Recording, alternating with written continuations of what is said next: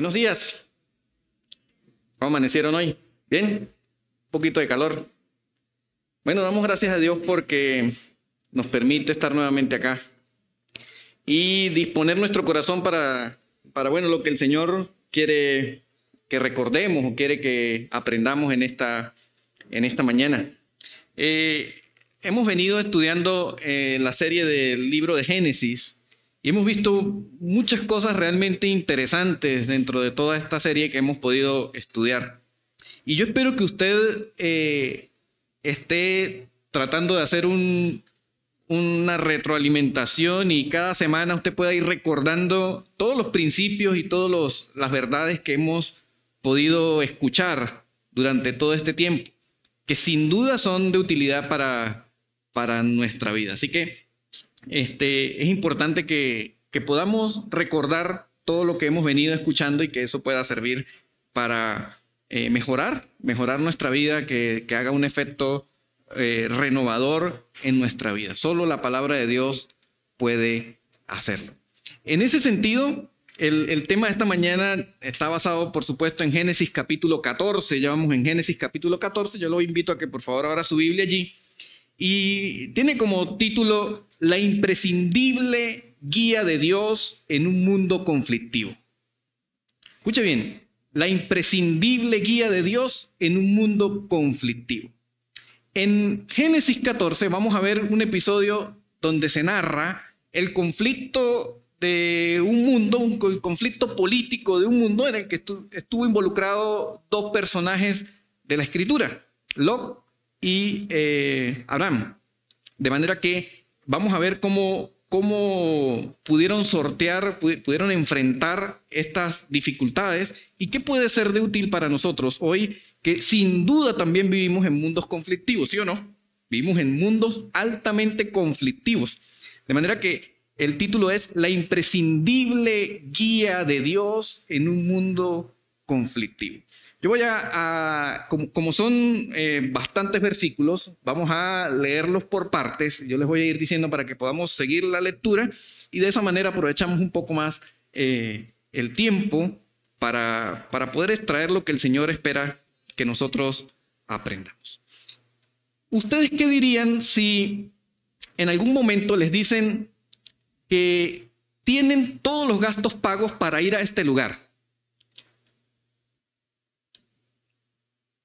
Ese lugar se llama, queda en Australia y se llama Isla Fraser. Bonito, ¿verdad? Bueno, en, en la computadora se ve mucho más bonito. se llama Isla Fraser, un lugar paradisiaco en Australia.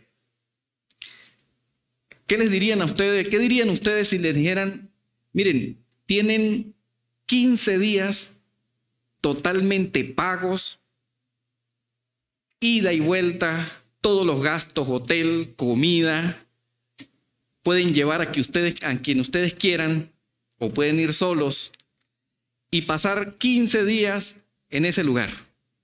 ¿Se animan? ¿Se anotan? ¿Sí? ¿Se anotan? Ok. Sin ningún tipo de preguntas. Van, ¿verdad? Miren, esa isla se llama Isla Fraser, queda en Australia y está catalogada como la isla más peligrosa del mundo. Ya no quieren ir. La isla más peligrosa del mundo.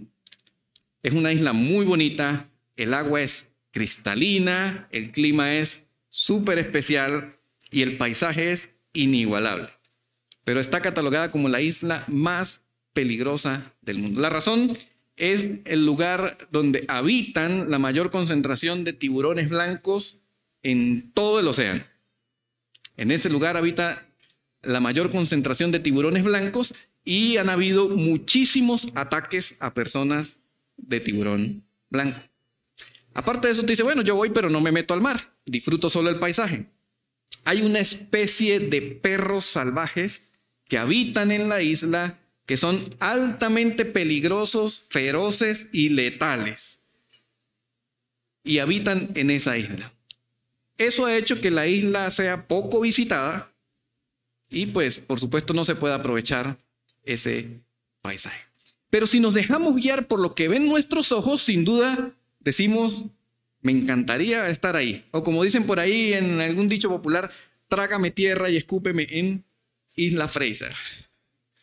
Pero cuando conocemos lo que hay detrás de eso, pues entonces empezamos a comprender. En el relato que vamos a estudiar hoy, vamos a ver que a, uno de los personajes que vamos a ver le pasó algo muy parecido.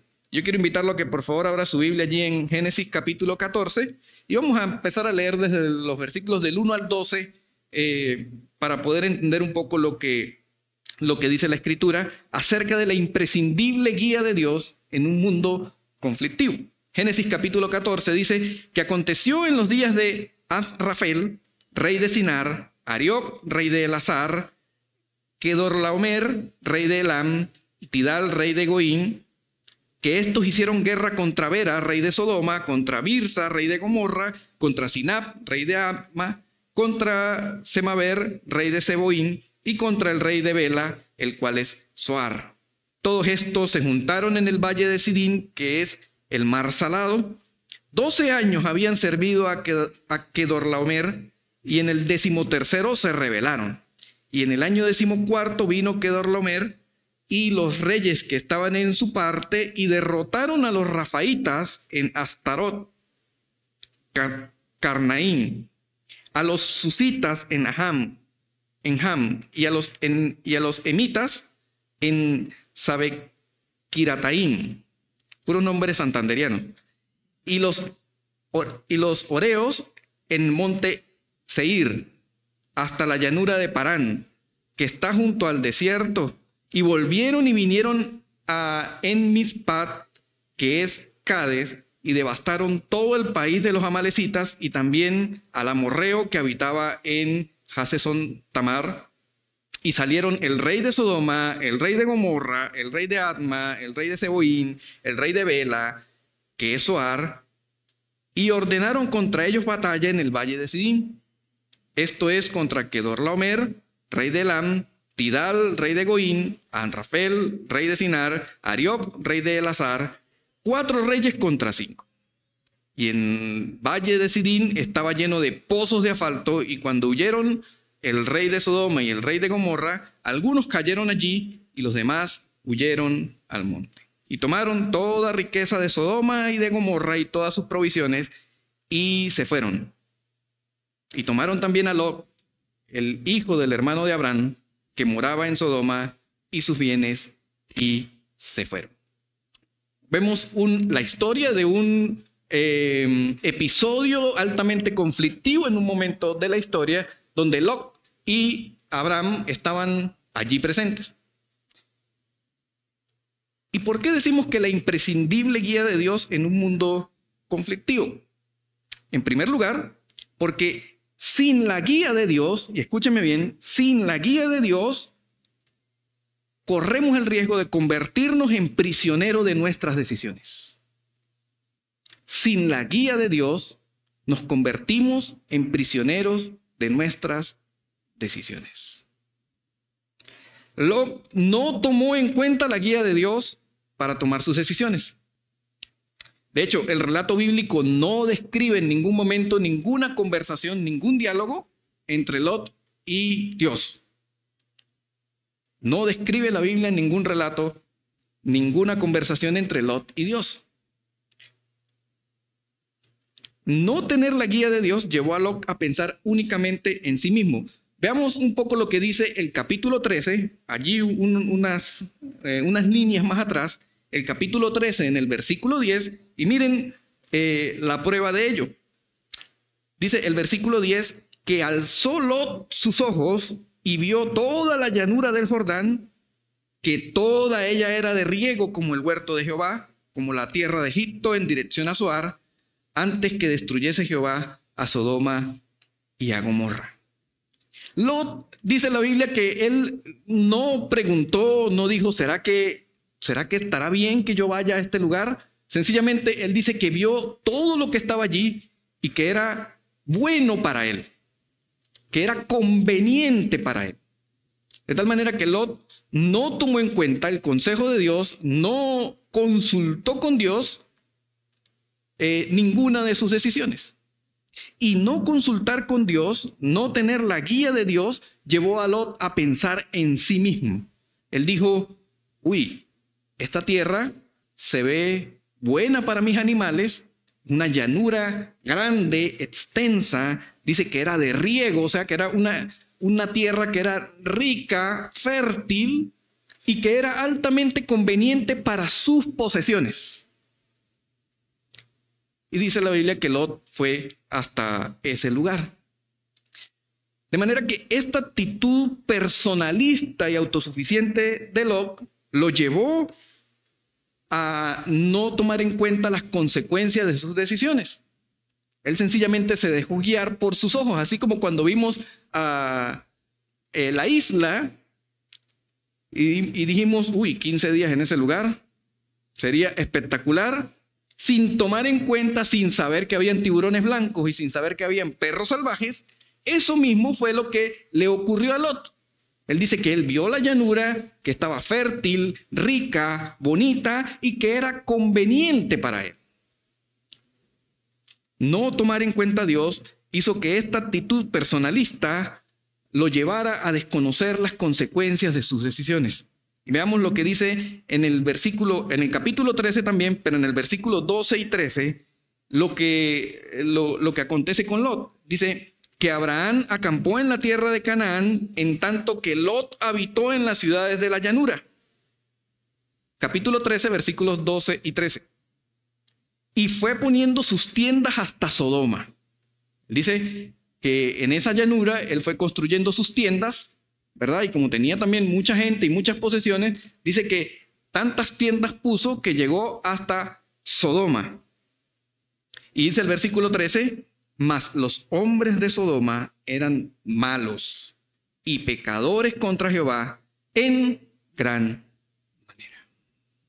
Lot, sin duda, tuvo una visión personalista de él y entonces decidió sin ver las consecuencias de lo que podría ocurrir por irse hasta este lugar. Solamente pensó en sus bienes, pensó en la conveniencia de sus, eh, de sus bienes materiales.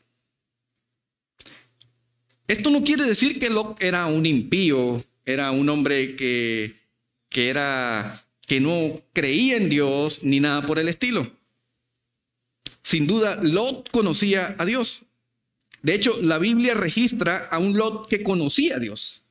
El mismo apóstol Pedro dice en segunda de Pedro 2.16, miren lo que dice Pedro acerca de Lot, eh, perdón, 2.6 al 8. Segunda de Pedro 2.6.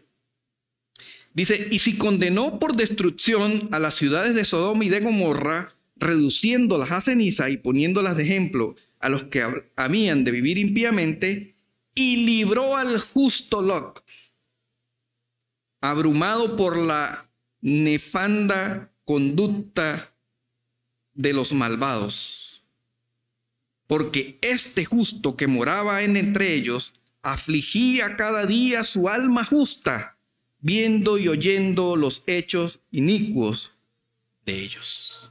Esto no quiere decir que Lot era un incrédulo, ¿verdad? A pesar de que Lot decidió irse y ocupar esta tierra, eh, no quería decir que no conocía a Dios. Sí lo conocía, solo que no lo consultó. No consultó con Dios. Algún parecido con nuestra realidad es totalmente coincidencia. A veces nosotros decimos que conocemos a Dios, pero nuestras decisiones no son consultadas con Él. Y dejamos, nos dejamos deslumbrar por lo que hay delante de nuestros ojos sin tomar en cuenta las consecuencias de esas decisiones. Nos ha pasado mucho. Nos hemos estrellado un montón de veces, o por lo menos yo lo he hecho. Y si usted también lo ha hecho, bienvenido al gremio. Nos hemos estrellado un montón de veces porque nos hemos dejado deslumbrar con lo que hay delante de nuestros ojos, un trabajo como el que nunca habíamos o como el que siempre habíamos soñado, ¿verdad? O la mujer de los sueños, o el príncipe azul, o mudarnos a, una, a otro lugar. pero siempre pensando en nosotros mismos. Y esto fue exactamente lo que hizo Lot. Lot no estaba de acuerdo con lo que ocurría en Sodoma y en Gomorra. Dice segunda de Pedro que afligía su alma por lo que ocurría allí, por las maldades que hacía esa gente. Pero ¿saben qué? Su corazón materialista sí estaba ligado a esa tierra. A pesar de que conocía a Dios, su corazón materialista sí estaba ligado a esta tierra. Hermanos, sin duda, usted y yo podemos caer en las mismas circunstancias que Lot. A pesar de que conocemos a Dios, nuestras decisiones sin la guía de Dios nos pueden convertir en, en prisioneros de esas decisiones. Y fíjense lo que ocurrió eh, en el relato bíblico. Dice la escritura que Lot moraba en esa tierra y hubo un conflicto entre los reyes de ese lugar donde Lot aparentemente no tenía nada que ver, pero por estar en las cercanías de Sodoma, dice la Biblia que fue llevado prisionero, cautivo con todos sus bienes, porque estaba indirectamente inmerso en un conflicto que no le correspondía porque no vio las consecuencias de sus decisiones, porque sus decisiones fueron tomadas por lo que vio, por lo que vieron sus ojos. Hermanos, ¿recuerda usted algún episodio de su vida donde se dejó deslumbrar por lo que había delante de usted y luego se dio cuenta que no había sido la voluntad de Dios? Exactamente igual a lo que le pasó a Lot. Exactamente igual porque no contar con la guía de Dios nos convierte en prisionero de nuestras decisiones. Y eso hace que podamos correr, correr riesgos en nuestra vida. Es interesante porque eh, tomar decisiones en base a nuestras emociones nos lleva precisamente, o es una evidencia precisamente, de no consultar nuestros pasos con Dios. Y Lot dijo, aquí mis pastores van a estar cómodos, aquí no voy a tener problemas de agua para mis animales ni para mis cultivos, y aquí van, voy a tener tierra suficiente para poder albergar a toda mi gente. Sin embargo, se estaba metiendo indirectamente en un territorio conflictivo que hizo que también sufriera las consecuencias de ello. ¿Cuántas veces hemos sufrido por tomar decisiones que no han sido consultadas con Dios? Y saben, esto no quiere decir que usted sea un impío ni que usted sea un eh, pecador sin remedio, sino quiere decir que sencillamente no tomó en cuenta a Dios para tomar sus decisiones. Por eso es que la guía de Dios es imprescindible para poder morar en un mundo altamente conflictivo cuando podemos ver aparente libertad en las cosas, en las decisiones que vamos a tomar, pero no consultamos con Dios, podemos correr el riesgo de meternos en problemas por no haberle consultado. Y es el pan nuestro de cada día, hermano. Tomamos decisiones tomamos decisiones a veces basadas en la conveniencia personal, nos cambiamos de trabajo porque me ofrecen un mejor sueldo, pero posiblemente ese, ese mejor trabajo, entre comillas, me puede estar exigiendo negociar mis convicciones. Puedo tomar, puedo estar viendo delante de mí un mejor ingreso económico, pero detrás de ese ingreso económico puede estar el riesgo de negociar mis convicciones, hacer cosas incorrectas que no le agradan a Dios para negociar mis convicciones. Alguna vez eh, surgió una discusión um, con un hermano de una iglesia que era ingeniero y le estaban ofreciendo un empleo extraordinario en la empresa de cervezas del país. En Venezuela, la empresa más grande de cervezas es Empresas Polar. Y a él le estaban ofreciendo un cargo de altísimo rango en esa empresa. Eh, y él era, pues, cristiano de toda la vida, hijo de pastor, pero un ingeniero exitoso. Y estaba en esa disyuntiva pensando en qué hacer. Y a pesar de que delante de sus ojos había la posibilidad de mejorar su calidad de vida, de poder hacer eh, de que eso iba a mejorar sustancialmente todo lo que él podía hacer y tener, resulta que de alguna forma había una negociación de convicciones porque lo que producía la empresa perjudicaba a la gente. Y hubo una discusión, bien, algunos decían, no liguemos eso con, con lo espiritual, el trabajo es trabajo, la otra cosa es otra cosa, así que dejémoslo quieto y que ore y que el, que el Señor decida. Pero la verdad es que era exactamente lo mismo que le pasaba a Lot. Tomar decisiones sin la guía de Dios nos puede llevar a quedar prisioneros de nuestras decisiones. Podrá usted pensar entonces en algunos episodios en su vida en la que ha sido prisionero de las decisiones que tomó, que le ha costado salir o que le ha costado lágrimas quizás y que ha sufrido por haber tomado estas decisiones. Si las recuerda, recuerde a Lot. Pero quiero avanzar un poco más porque no es el fin del mundo, no es el fin de las cosas allí. Y es que eh, algo interesante que podemos ver es que la imprescindible guía de Dios para un mundo conflictivo también la podemos evidenciar en que si podemos tener la guía de Dios, esto me puede llevar a actuar de acuerdo a los propósitos de Dios. Como a Lot, la falta de la guía de Dios lo llevó a tomar decisiones que lo hicieron prisionero, ahora la guía de Dios puede llevarnos a actuar conforme a sus propósitos. Y aquí empieza la solución de todo esto.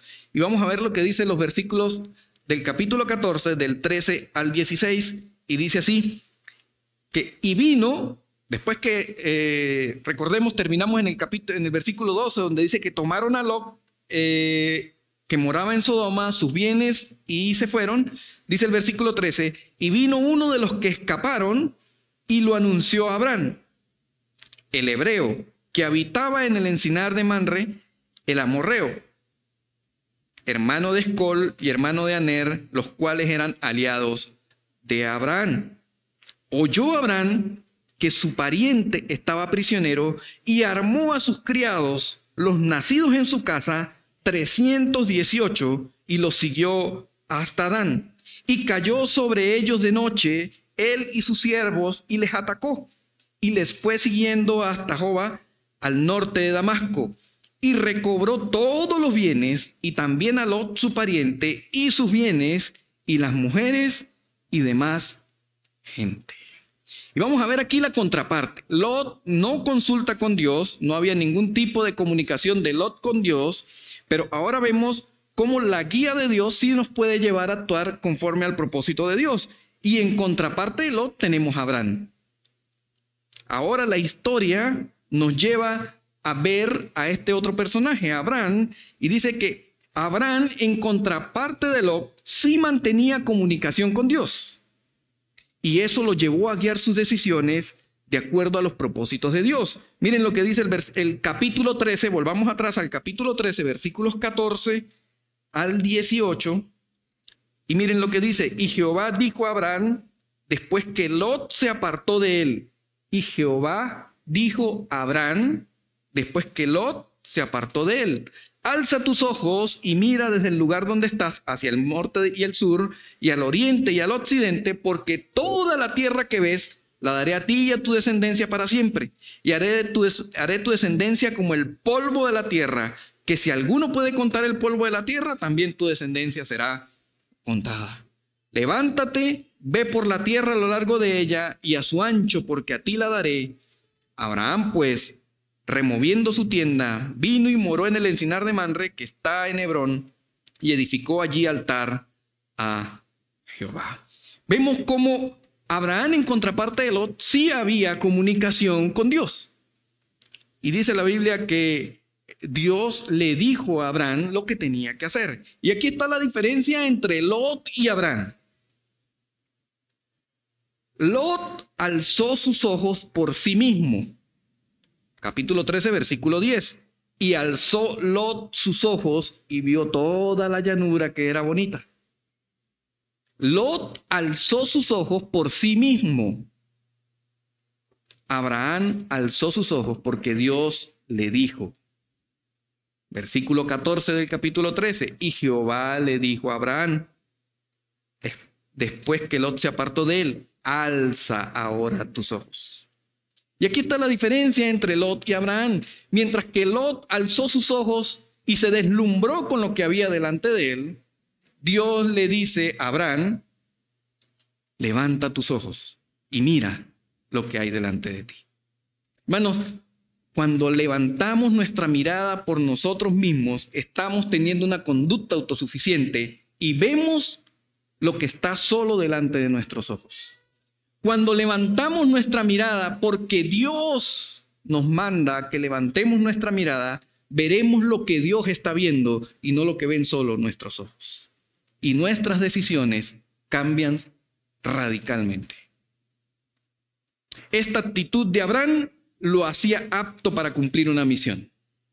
Y ahora en todo este conflicto resulta que hay un prisionero que es su sobrino Lot.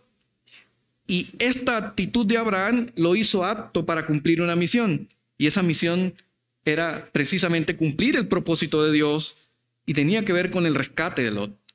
Y a partir de los versículos siguientes lo que vamos a ver es cómo Abraham diseña una estrategia de rescate hacia Lot. Y dice la escritura que cuando Lot se enteró, que cuando Abraham se enteró que su sobrino había sido prisionero, dice que armó a sus criados. ¿Saben cuántos criados tenía aptos para la batalla? 318. Tenía capacidad Abraham de gente, mucha gente. 318 fuera, por supuesto, de las mujeres, los niños y quizás otros criados para que se quedaran haciendo labores fundamentales en su casa. Pero dice que armó a 318 de sus criados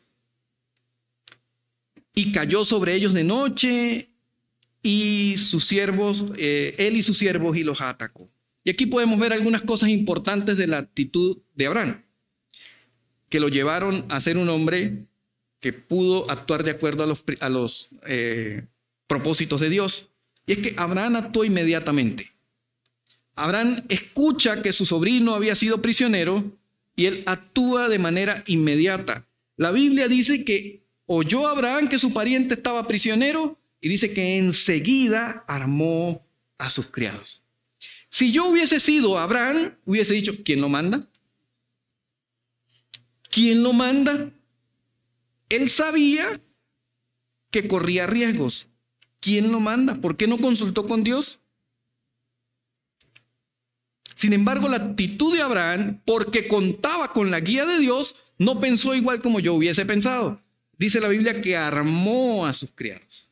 Diseñó inmediatamente eh, o actuó de manera inmediata. Lot estaba prisionero y Abraham vio la necesidad imperante de hacer un rescate por la persona que quería, por su pariente cercano. De manera que esa actuación, esa actuación de Abraham, solo la podía hacer porque era un hombre que estaba bajo la influencia de la guía de Dios. Otra de las características que son resaltantes dentro de la actuación de Abraham es que actuó con compasión. Abraham actuó con compasión, no reprochó las decisiones de Lot, no porque no lo mereciera, no porque no lo mereciera, sino porque la necesidad era más urgente que el reproche. La necesidad de rescatar a Lot era más urgente que el reproche. Si yo hubiese sido Abraham, que pase hambre unos días para que que lleve un poquito a ver si no, no reflexiona. Abraham actuó con compasión. Otra de las características de Abraham es que fue desprendido. Abraham fue desprendido. El versículo 14 dice que armó a sus criados, a los nacidos en su casa, 318 y los siguió hasta Dan. Abraham Incluso se desprendió de sus propios recursos económicos y materiales para cumplir la misión que Dios le había encomendado. Y lo hizo precisamente porque era un hombre que estaba bajo la influencia de la guía de Dios. Entonces Abraham no escatimó sus propios recursos. Aunque Abraham escuchó que su sobrino estaba prisionero, él dijo, yo plata no tengo para ir. Y ahora, ¿cómo, ¿de dónde sacamos la gente para rescatarlo? Enseguida echó mano de sus propios recursos para cumplir el propósito que Dios le había encomendado, que era rescatar a su sobrino Lot. Diseñó un plan. Abraham diseñó un plan. Dice la escritura que cayó sobre ellos de noche, él y sus siervos, y les atacó. Y le fue siguiendo hasta Joba, al norte de, de Damasco. Me llama la atención esto porque Abraham fue inteligente, hizo lo que tenía que hacer, lo que correspondía hacer, porque las circunstancias ameritaban que actuara de esa manera. Fíjense que Abraham no dijo, bueno, voy a arrodillarme aquí, voy a ayunar tres días, voy a orar y voy a ver qué hacemos. Dice la escritura que él diseñó una estrategia, sin fanatismos diseñó una estrategia. No dijo, Señor, manda fuego del cielo para rescatar a Lot. No dijo, manda tus ángeles a que rescaten a Lot. Diseñó una estrategia para poder rescatar Hizo lo que le correspondía porque las circunstancias lo ameritaban. Y eso fue bastante interesante. No fue excluyente. Abraham no fue excluyente. Dice el versículo 16 que recobró todos los bienes y también a Lot, su pariente y sus bienes y las mujeres y demás gente. Me llama la atención este versículo porque cuando dice que recobró todos los bienes, está hablando de que recobró todos los bienes de Sodoma. Y dice que recobró también a Lot y a sus sirvientes y a sus bienes y a la demás gente. Abraham no fue excluyente, no solo fue al rescate de Lot, sino que también se trajo a la gente de Sodoma y los bienes de Sodoma. Y me llama la atención porque Abraham sabía que Sodoma era una tierra pecadora. Si yo hubiese sido Abraham, ¿saben qué hubiese hecho? Lot, ustedes no, ustedes son unos pecadores. Ustedes se quedan ahí. Yo vine por mi sobrino Lot. Los demás, se quedan allí.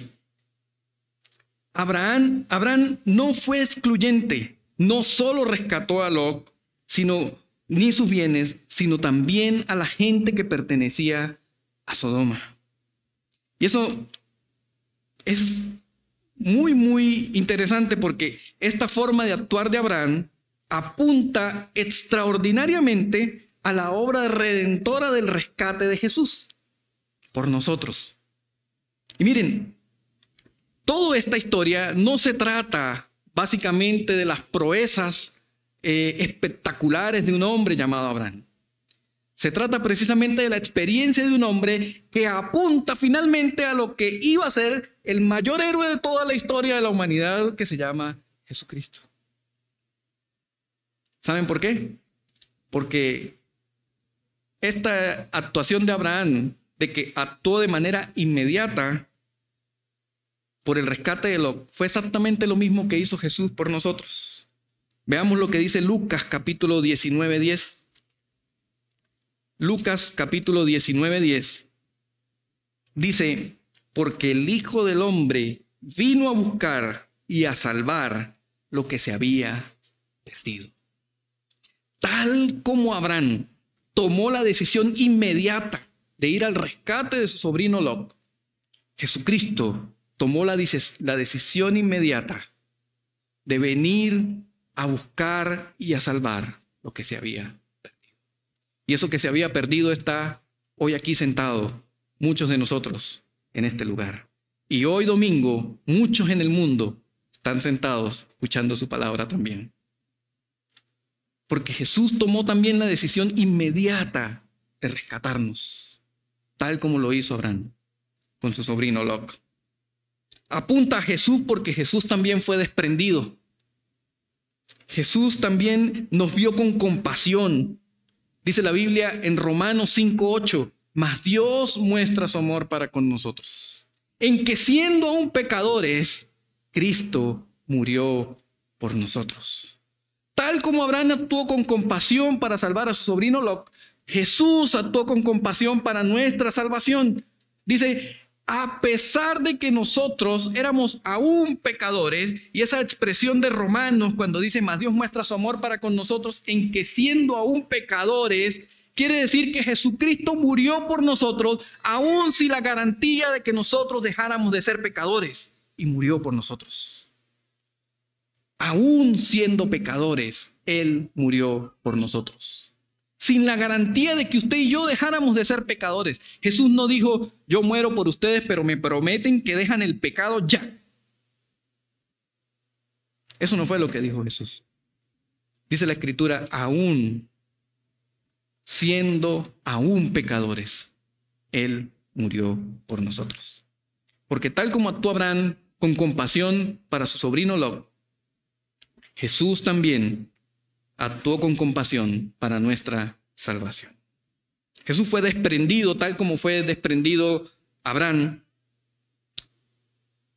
Como Abraham se desprendió de sus recursos, dice la escritura, Filipenses capítulo 2, versículo 10, apuntando a lo que Jesús hizo por nosotros. Filipenses capítulo 2, versículo 6, perdón. Filipenses 2, 6. Voy a leer desde el 5. Dice, haya pues en vosotros este sentir que hubo también en Cristo Jesús, el cual, siendo en forma de Dios, no estimó el ser igual a Dios como cosa a que aferrarse, sino que se despojó a sí mismo, tomando forma de siervo, hecho semejante a los hombres, y estando en la condición de hombre, se humilló a sí mismo, y haciéndose obediente hasta la muerte y muerte de cruz. Por lo cual Dios también le exaltó hasta lo sumo y le dio un nombre que sobre todo nombre, para que en el nombre de Jesús se doble toda rodilla de los que están en los cielos, en la tierra y debajo de la tierra, y toda lengua confiese que Jesucristo es el Señor, para gloria de Dios Padre. Abraham se desprendió de sus recursos, dice que usó a 318 de sus criados y en, eso seguramente también utilizó recursos de comida y muchas otras cosas, animales, para poder guiar el rescate de Lot. Dice la escritura que Dios se despojó a sí mismo, que Jesús se despojó a sí mismo y que siendo en forma de Dios no estimó el ser igual a Dios como cosa a que aferrarse, sino que se despojó a sí mismo y se hizo hombre por nosotros. Jesucristo también desestimó sus propios recursos de poder, desestimó lo que era para no aferrarse a ello, porque había una necesidad imperante en el rescate de la humanidad y se hizo hombre y pecador en forma de pecado por nosotros. Jesucristo entonces también fue desprendido. Y la actitud de, Abraham apunta a lo que hizo Jesús por nosotros. Jesucristo diseñó un plan tal como lo diseñó Abraham para el rescate de Lot. Dice la escritura que Jesucristo en 2 Corintios capítulo 18, perdón, capítulo 5, versículos 18 y 19, y todo esto proviene de Dios, quien nos reconcilió consigo mismo por Cristo y nos dio el ministerio de la reconciliación. Que Dios estaba en Cristo reconciliando consigo al mundo, no tomándoles en cuenta a los hombres sus pecados y nos encargó a nosotros la palabra de reconciliación. Jesucristo diseñó un plan para nuestro rescate y había un propósito en ese plan y era la reconciliación del mundo con Dios. Dios no improvisó nada. Jesucristo no improvisó el plan. Estaba todo, como dice el dicho popular, fríamente calculado. Dios sabía lo que iba a hacer y la actuación de Abraham apunta justamente a lo que Dios, a lo que Jesucristo estaba haciendo. Ahora, esto tiene que llevarnos a reflexionar que si nosotros decimos que somos seguidores de Jesús, entonces la actuación de Abraham que apunta a lo que hizo Jesús es precisamente la conducta que Jesús nos manda que nosotros también tengamos como sus seguidores. Y saben, esto también apunta a que usted y yo debemos actuar inmediatamente por el rescate de los perdidos. De que usted y yo tenemos que saber reconocer la necesidad cuando eh, el mundo está perdido, la gente que está a nuestro alrededor está perdida y poder actuar de manera inmediata. Esta necesidad no da a espera. La gente se está muriendo sin Cristo. Y usted y yo podemos apuntar exactamente a la misma conducta de Abraham y al, al mismo actuar de Jesús. Actuar inmediatamente por los perdidos. Esto nos lleva a pensar que también debemos actuar con compasión. Usted y yo estamos llamados a actuar con compasión. A que a pesar de que la gente merezca el infierno, usted, y yo podemos entender que usted y yo también lo merecíamos. que a pesar de que merezcan el reproche, podemos actuar con compasión en favor de los que están perdidos. Esto apunta a que usted y yo también podamos ser desprendidos, como lo hizo Abraham, como lo hizo Jesús. Incluso usar nuestro tiempo, nuestros recursos, lo que tenemos con el propósito de acudir al rescate. ¿En qué invertimos el tiempo? ¿En qué invertimos nuestros recursos?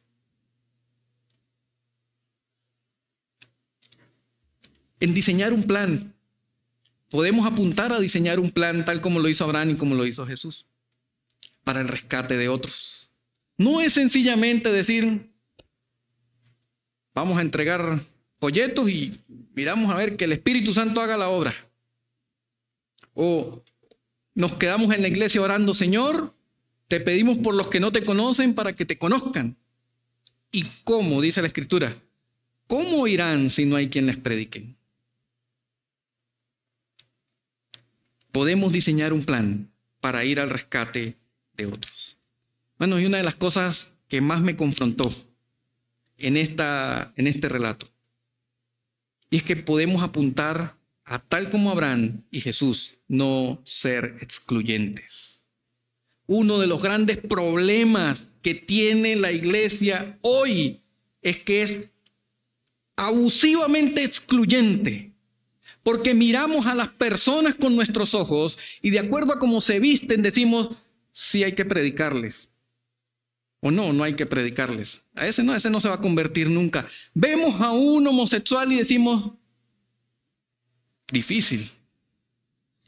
Difícilmente podrán llegar a los pies de Cristo. Y es que colocamos barreras mentales en nosotros porque somos altamente excluyentes. Y tenemos que reconocer en honor a la verdad delante del Señor que mucha de nuestra vida cristiana ha transcurrido excluyendo y excluyendo y excluyendo personas. Y rescatamos a Lot, pero dejamos a los de Sodoma porque no se lo merecen, porque son pecadores. ¿Saben quiénes eran los de Sodoma? Homosexuales. Eran eh, altamente eh, transgresores de leyes humanas imprescindibles.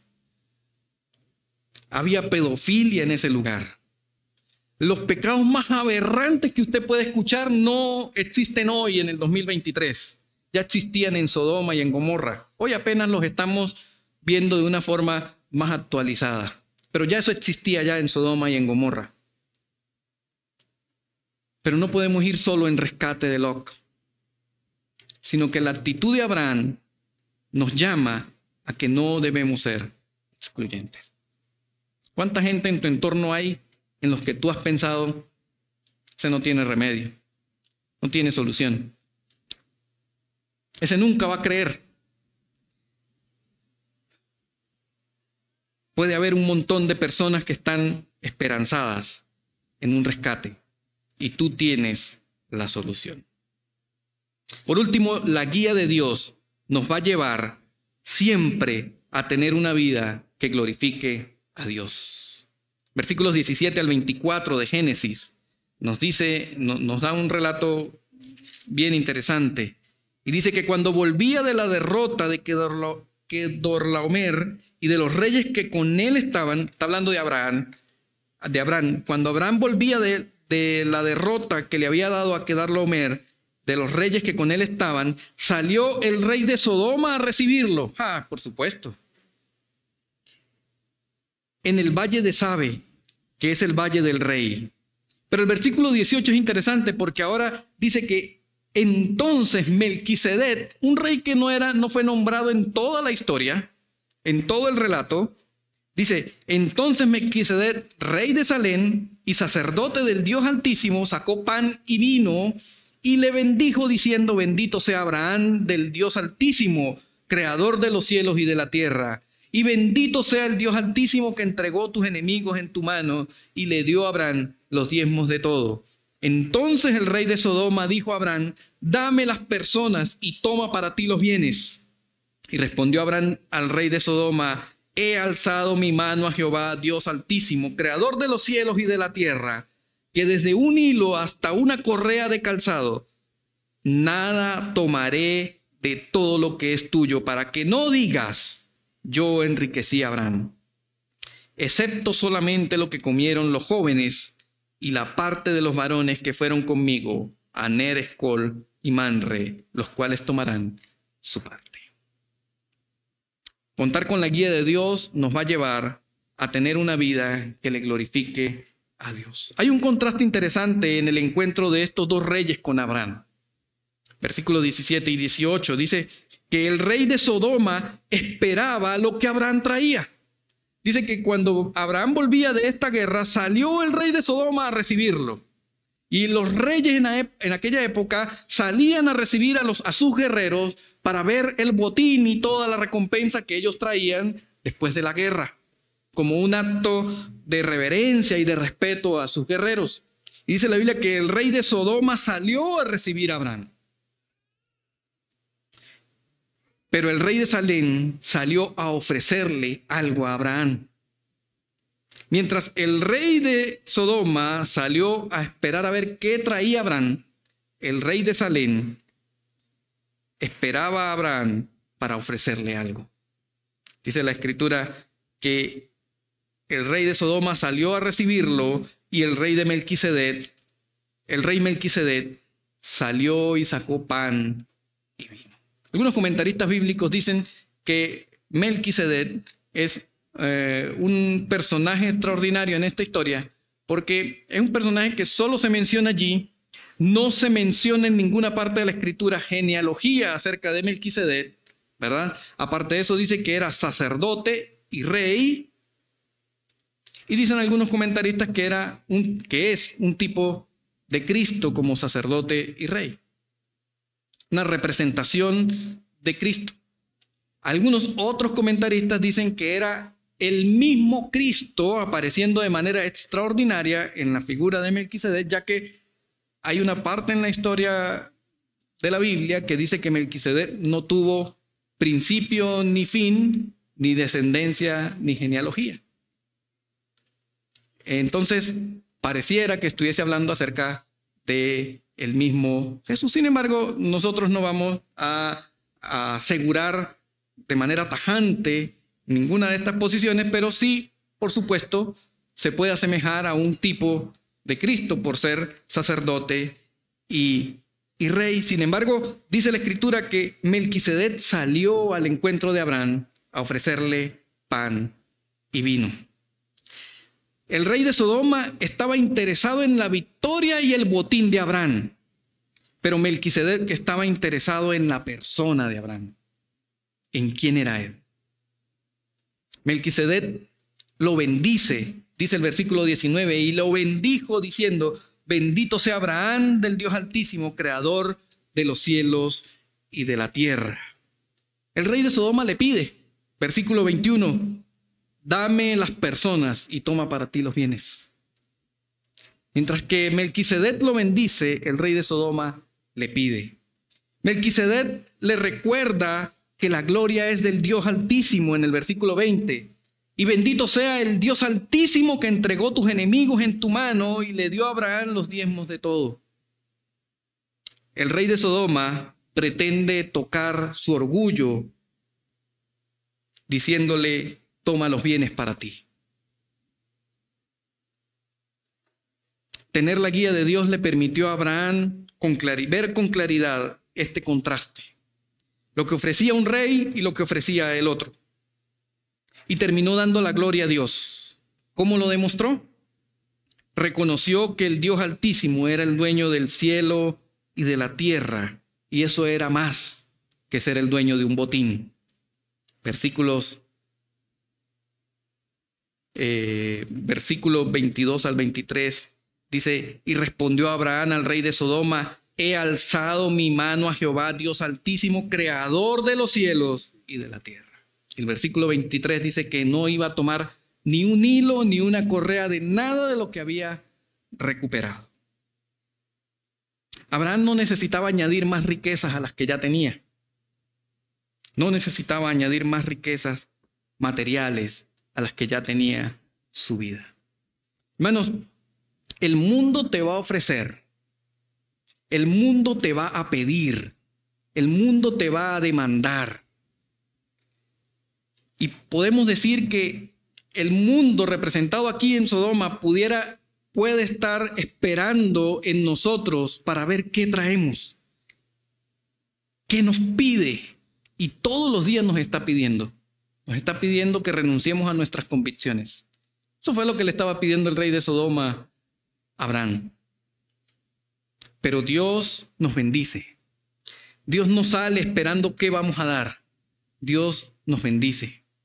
Dios sale a nuestro encuentro para bendecirnos y recordarnos que todo lo que somos, todo lo que tenemos, es para Él y para su gloria. Bueno, hay tres cosas fundamentales que espero que podamos recordar hoy.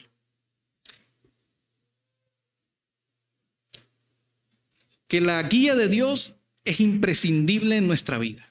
Eso no se nos puede olvidar. La guía de Dios es imprescindible en nuestra vida. La falta de su guía nos hace prisionero de nuestras decisiones. La guía de Dios nos va a llevar a actuar de acuerdo a sus propósitos. Recuerden que uno de sus propósitos fundamentales es que usted y yo actuemos en consecuencia con lo que Cristo nos mandó hacer. Ir por todo el mundo y predicar el Evangelio. Con compasión, inmediatamente, sin reproches, utilizando aún nuestros recursos, siendo desprendidos y sin discriminación.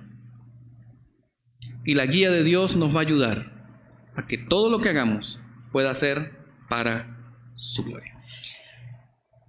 Si tú no conoces al Señor todavía, no sabes de lo que, mm, con claridad de lo, que hemos, de lo que hemos estado hablando en esta mañana, yo quiero invitarte a que puedas analizar todas estas cosas.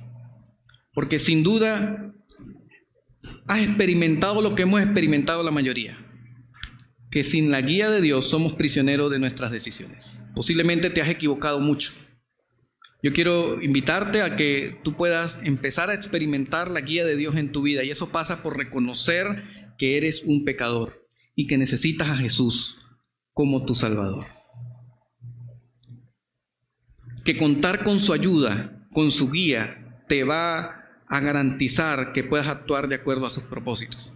Y ya no será lo que verás delante de tus ojos, sino será lo que Dios te mande a ver. Y que puedas darle la gloria a Dios por lo que haces. Si no has conocido al Señor, yo quiero invitarte a que lo hagas. Dios te está, eh, Dios en esta mañana ha estado actuando en base a un rescate y ha venido por ti. Te quiere rescatar a ti. No te rehuses a ser rescatado por Dios. Y recíbelo en tu corazón. Hermanos, nosotros tenemos el desafío de empezar a actuar bajo la guía de Dios. Para no ser prisionero de nuestras decisiones, para actuar de acuerdo a sus propósitos, para darle la gloria a Él. Señor, te damos muchas gracias hoy porque nos recuerdas en el relato del Génesis 14 que, que tú has, eh, esencialmente te has empeñado en rescatarnos. en que a pesar de que hemos tomado decisiones que no han sido consultadas contigo, te has empeñado en rescatarnos. A pesar de que esas decisiones nos han vuelto prisioneros en muchas ocasiones, te has empeñado en rescatarnos, tal como lo hiciste con Lot a través de Abraham. Ayúdanos, Señor, a poder empezar a contar con tu guía, a poder vivir inspirados, guiados bajo tu consejo. Señor, oramos por aquellos que no te han conocido y que necesitan encontrarse contigo para que tú, por favor, puedas también, tal como nos rescataste a nosotros, rescatarlos a ellos también. Ayúdanos, Señor, a tener compasión. A pesar de que podamos ver a las personas como como la gente de Sodoma y Gomorra de aquella época, incluso rescatarlos a ellos también y traerlos de vuelta. Sabemos, Dios, que eso no posiblemente no va a garantizar un cambio genuino en las personas, pero es el llamado que tú nos han hecho. Lot eventualmente volvió a Sodoma a vivir allá. Y la gente de Sodoma siguió siendo pecadora. Sin embargo, Abraham los rescató.